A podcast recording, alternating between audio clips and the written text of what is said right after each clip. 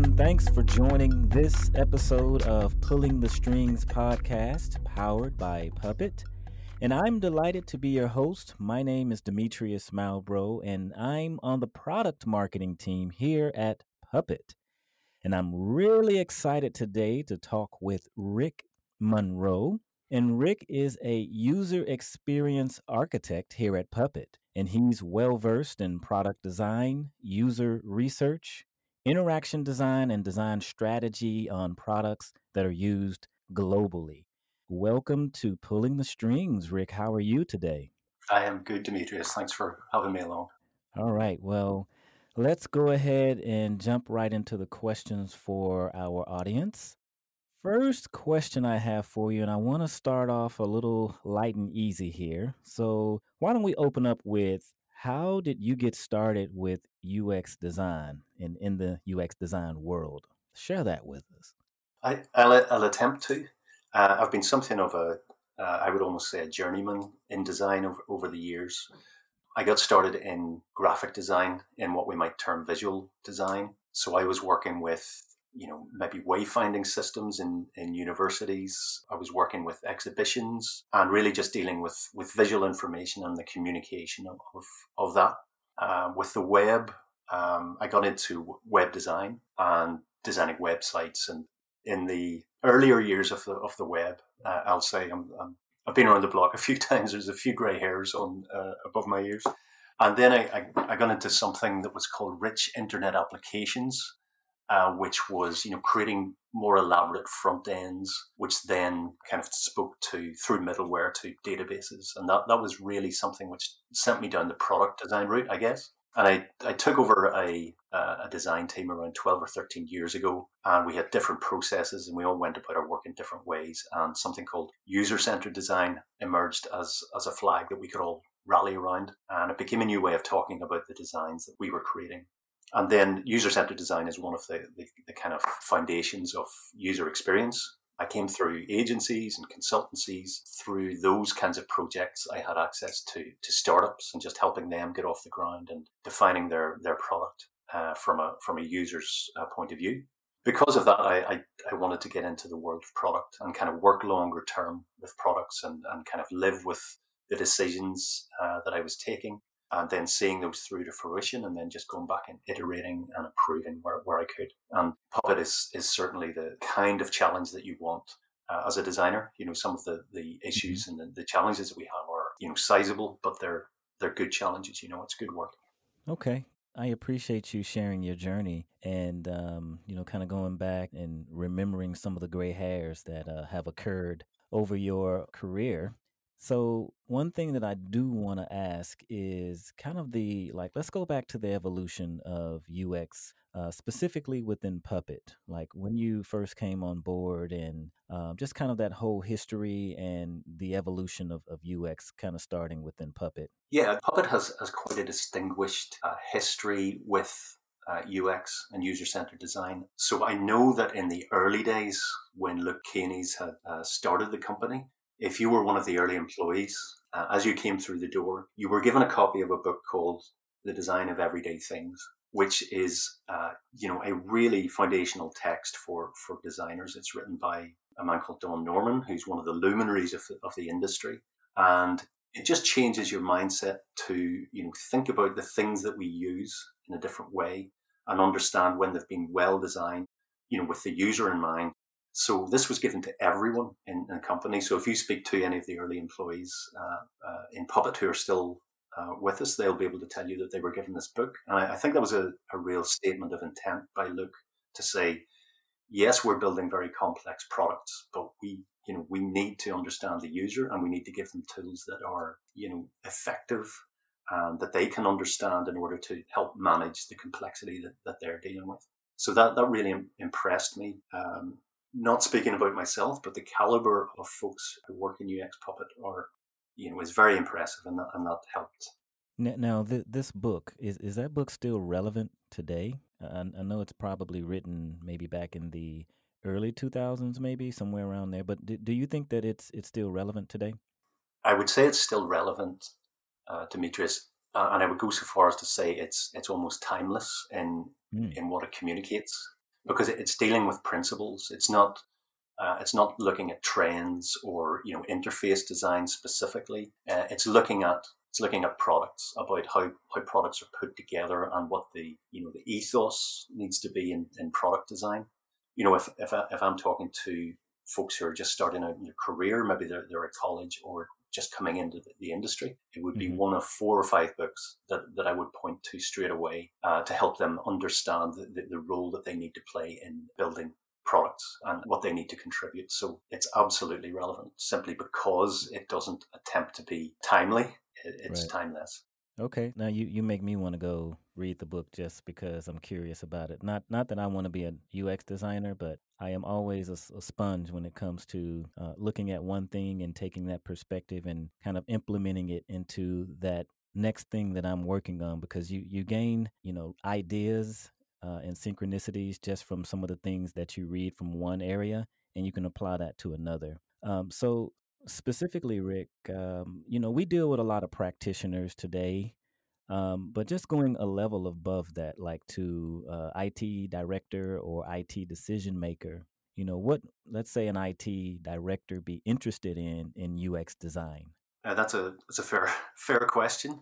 I don't think IT directors are directly or need to be directly interested in UX design per se. Uh, I think IT directors are interested in value. They're un- interested in wondering what any given piece of software will do for their organization. And, and UX design does play a role in that. There, there's a, a maxim that says uh, people don't buy into products, they buy into better versions of themselves. So, you know, if, if you buy, you know, fitness equipment, if you if you buy a new piece of uh, hardware, you know, you take out a new subscription, you're, you're actually investing in a future version of yourself and what you're going to become through that investment. And with, with enterprise software, you know, organizations want to be better versions of themselves, you know, whether they, they want greater efficiency, greater agility, whatever that means for them, greater security. And that's, that's ultimately what we want to design for. We want to help facilitate those outcomes. Um, so we're, we're very, I think in UX design, we're very conscious as well that, that any innovation in the enterprise is, is often replacing something else. It's, it mm-hmm. requires mm-hmm. an operational change you know, you know sometimes cultural change, uh, and this is particularly pronounced when DevOps practices are, are introduced. So we are always trying to you know understand the problem that we are solving with our with our software. And I think where an IT director would be interested is how well are we solving that problem for them? How effectively or, or how um, you know how well are we helping them achieve the change that they want to create in their organization? I'm not saying that's a you know exclusively a UX concern, but it's certainly something that we need to bear in mind yeah. uh, as well. Okay, great, great. So I, I am uh, assuming that um, some some of these problems uh, that they may not be directly uh, associated for an IT director for UX design, but uh, I guess uh, some of the challenges and, and complexities um, just around designing kind of the experience of what that end state, what that end goal is, and the vision of how you want you know the product to look you know th- those are things that they would probably be really you know more interested in and not the minutia of you know how does a ux designer actually go about accomplishing that okay so rick there's a lot happening right now um, you know we're in the midst of a pandemic covid-19 is happening and i think i read today somewhere over maybe 200000 lives uh, have been lost but kind of correlating that back into design and kind of where we are right now, just from a cultural perspective. And uh, a lot has happened, and the pandemic has brought on uh, some cultural shifts, uh, specifically in you know terminology and uh, language, and some of those things are actually being uh, looked at now uh, and being changed. for instance, like the term master and slave, they are uh, actually being modified and changed just by multiple organizations. But how does that correlate to uh, or within the design world? What what are you seeing from that perspective and that shift? Yeah, it's a it's a great question, Demetrius. And the tech industry as a whole is, uh, you know, playing catch up with with what's happening in, in society. Uh, you know, put bluntly, the ethics of what we we make have not evolved at the same rate as the development of, of the technology itself. Um, and we've seen how software, sometimes very simple tools, uh, can reflect and magnify the worst aspects of, of our humanity. And, and certainly we want to be part of a, of a shift to being better than that. I, I run a, uh, a UX meetup in Belfast and it evolved from a, a book club, but it's kind of retained its book club roots in that we talk to authors and uh, look at themes that new publications are surfacing. And a couple of years ago, there was a whole run of books that we looked at that were just too important not to cover. I would highlight two specifically. Um, the first is Technically Wrong by Sarah Wachter Boettcher, mm-hmm. which it holds up a, a, mirror to the tech industry. Uh, it just lists a catalogue of uh, you know failures uh, where, where technology had let people down. If I tell you the subtitle of the book, it's called "Sexist Apps, Biased Algorithms, and Other Threats of Toxic Tech." Um, that, wow. that should probably speak volumes. But it, like I say, just holds up a mirror to, to what we have been. And then another book, Tech Humanist by Kate O'Neill. It, it's almost like a manifesto for the tech industry of tomorrow. You know, those and other books are helping us as an industry wake up to how we can do things better. Um, at Puppet, we of course we, we want to be a part of that. We work with a set of design principles. There, there are universal principles of design. It should be said that we are taught as you know as designers at college, and that we learn as we grow as professionals. But um, as with a lot of software uh, producers, we have our own principles that, that we apply to uh, the context of our, of our own software. And we recently committed to rewriting those design principles. So these form the, the bedrock of our design. These are the lens through which we judge our work. And the, the first and, and most important of those, as far as we're concerned, is to design ethically and inclusively. And that means that you know we, we don't use terms or conventions that are biased or exclusionary or cause harm. And you know, inclusive design, as we would, helps everyone. So just as inclusion in society helps everyone, so inclusive design helps everyone, and that's that's what we're committing ourselves to. So that that is uh, there's a great blog post actually on the public website uh, reflecting the work done by Melissa Casperin, our UX director, and Ben Ford, who's our senior uh, engineering product manager, and um, they've they've done some great work in, as you say, looking at where we need to change across our, our products in terms of terminology. But that's just the start of it. For us, this this isn't a you know ticking a box. This is this is a shift. Okay, and I, I really love the shift that that is happening. Just you know, not really looking at some of the things that COVID nineteen has done, but you know, I am more of a glass half full type of guy. So uh, I remember when when all of this started, and I was unable to get a haircut, and I started looking like Wolfman Jack.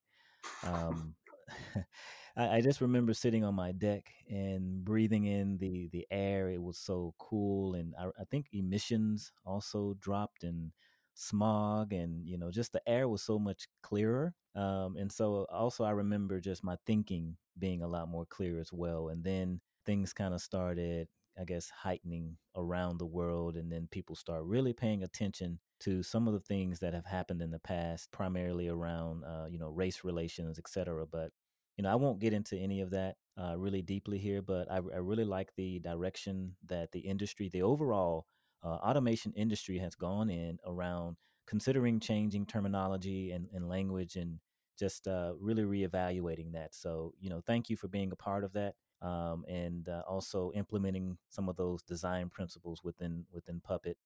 Any anything cool that you're working on? What, what projects are you working on right now that you can share with uh, pulling the strings listeners? Well, uh, there's there's always interesting stuff going on going on at uh, Puppet. I will say uh, one thing I'd, I'd, highlight from the past uh, before I look at the future. What I worked on at Puppet. As soon as I came through the doors, I was working on uh, the PDK, which is the Puppet Development mm-hmm. Kit, which some folks out there may be uh, familiar with, and that was my my first encounter with with Puppet as a technology and with puppet users and that, that, taught me a great deal about you know what we needed to to create for for folks to you know help get their work done i'm still very really proud of that that, that was around three years ago now the, the pdk emerged i think it's a, a very good example of the uh, of design for the command line but i was assisted that's not to to kind of inflate my own ego. Um, there was a great team I was working with around then who you know produced something that I, I, think offers great value to to folks who are trying to develop for for Puppet. Currently, I'm working on a product called Puppet Remediate. Mm-hmm. So this is a uh, this is a tool which we are hoping will kill the spreadsheet and mm. take the pain out of uh, manual vulnerability management processes uh, within teams. And uh, that's that's something that we are developing and iterating on all the time. It's turning into to a really nice tool, and I'd commend anyone to to take a, a look at it if they are you know if they have a very painful uh, vulnerability management process within in their organization. Uh, Puppet. Remediate is is something that can help them. Uh, I'm also working with our tech docs team to improve some of the usability uh, around uh, tech docs.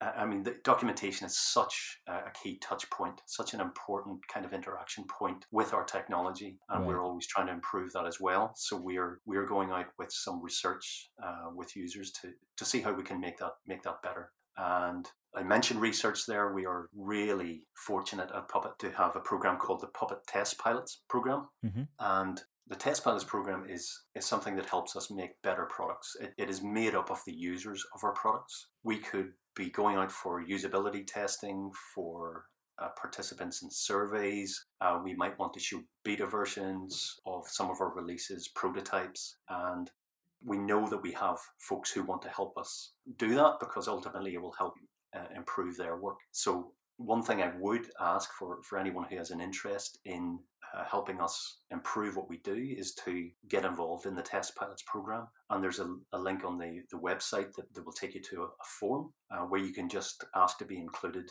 in you know certain studies or, or just give us feedback on, on anything we're doing. Um, and that doesn't have to be a you know a huge onerous task. It could be just 30 minutes to, to try something out for us or, or, just give us feedback on something we're trying to achieve. So we will always look to the end users and the teams who are using our products to help make them better. Okay. Well, let's see. We are rolling into the uh, the final moments here, and uh, I I also heard that you were a big electronic music fan. Is is that correct? Uh, it is uh, probably probably bigger than it should be. I spend a lot of my day listening to uh, electronic music when I'm working. Mm-hmm. Um, mm-hmm. Like Eric Sorensen, who works at uh, works at Puppet, that some people may be uh, some people may be familiar with Eric, but he he produces electronic music. Yeah, uh, I just listen, I just consume it. I find it helps me concentrate and work. Um, so what what are you listening to right now? Is there like an, an, an artist that that that you're really listening to? Uh, someone new? Uh, yeah, th- there's actually a label that that I listen to a lot called uh, Anjunabeats. Uh, mm-hmm. They have uh, another sister label called Anju- Anjunadeep, and the artists on there are just just phenomenal. Nox Vahn uh, is a is a favorite at the moment. But uh, you know, I'll I'll go old school as well. I'll go right back to Jean Michel Jarre or you know, Kraftwerk, anything.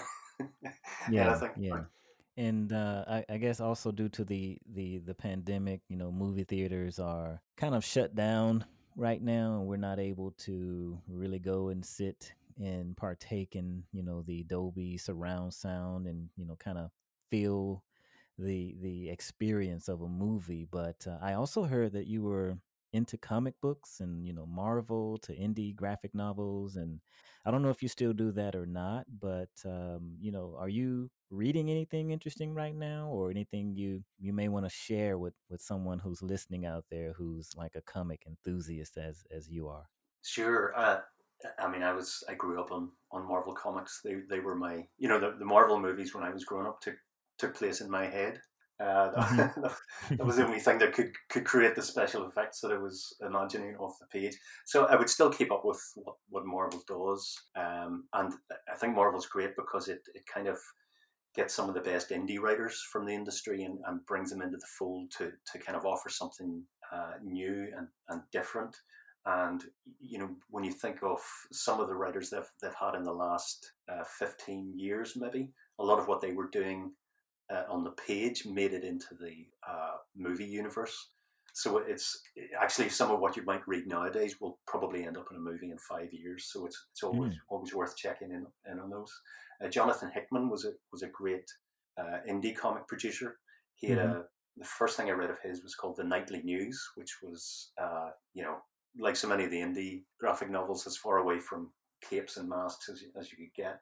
Um, Yeah. But I'll I'll read anything. I mean, I, my daughter is studying the Shakespeare play Macbeth in school Mhm. at the moment. Um, there's a great graphic novel series that illustrates classics like that, like Shakespeare novels, includes the full historical or the full original text in the you know in the graphic novel, but brings it to life in a way that makes it much more accessible. So I think uh, it's a it's a great art form. Uh, I think it Hmm. it's not at its peak the way it was in the 90s. I think there were millions of X Men comics sold in in the 90s, and I'm sure a lot of people Yeah. were reading it back then. But there, there's it's still a great industry, and there's such great creativity in it. So I'm still very much a proud comic fan. All right. Well, if um, if you happen to see anything related that looks like it could be related to Indie or, or Marvel within the the puppet design, then you you can blame that on Rick, okay? Because he he just you know share with you how much of an enthusiast he is, and um, and he may even have like some some hidden things in there that will play some electronic music or something if you happen to you know upload some code to github and you know it, it returns you know the output and desired state that you would like to achieve right Yeah, you're giving me um, some good ideas here. all right so uh, please provide our listeners i guess details of how they can reach out to you on social media if you're on twitter or, or maybe linkedin not sure if you are but you know it would be great to tell them Uh, sure. Uh, you could find me on Twitter at, at Monro. That's M O N R O. And I'll, I'll generally, uh, that'll be, I'd say 90% professional and design related, and the other 10% is probably comics, to, to be honest. Um, Mhm. I would ask if anyone's interested in the Test Pilots program, if you want to email testpilots at puppet.com and just say that you, you want to get involved in any research we're doing, I would strongly encourage you to do that. Um, we just want to hear from the folks who are using our software or who need to use it and not using it yet. So uh, your, your view and your, your feedback would be great to get.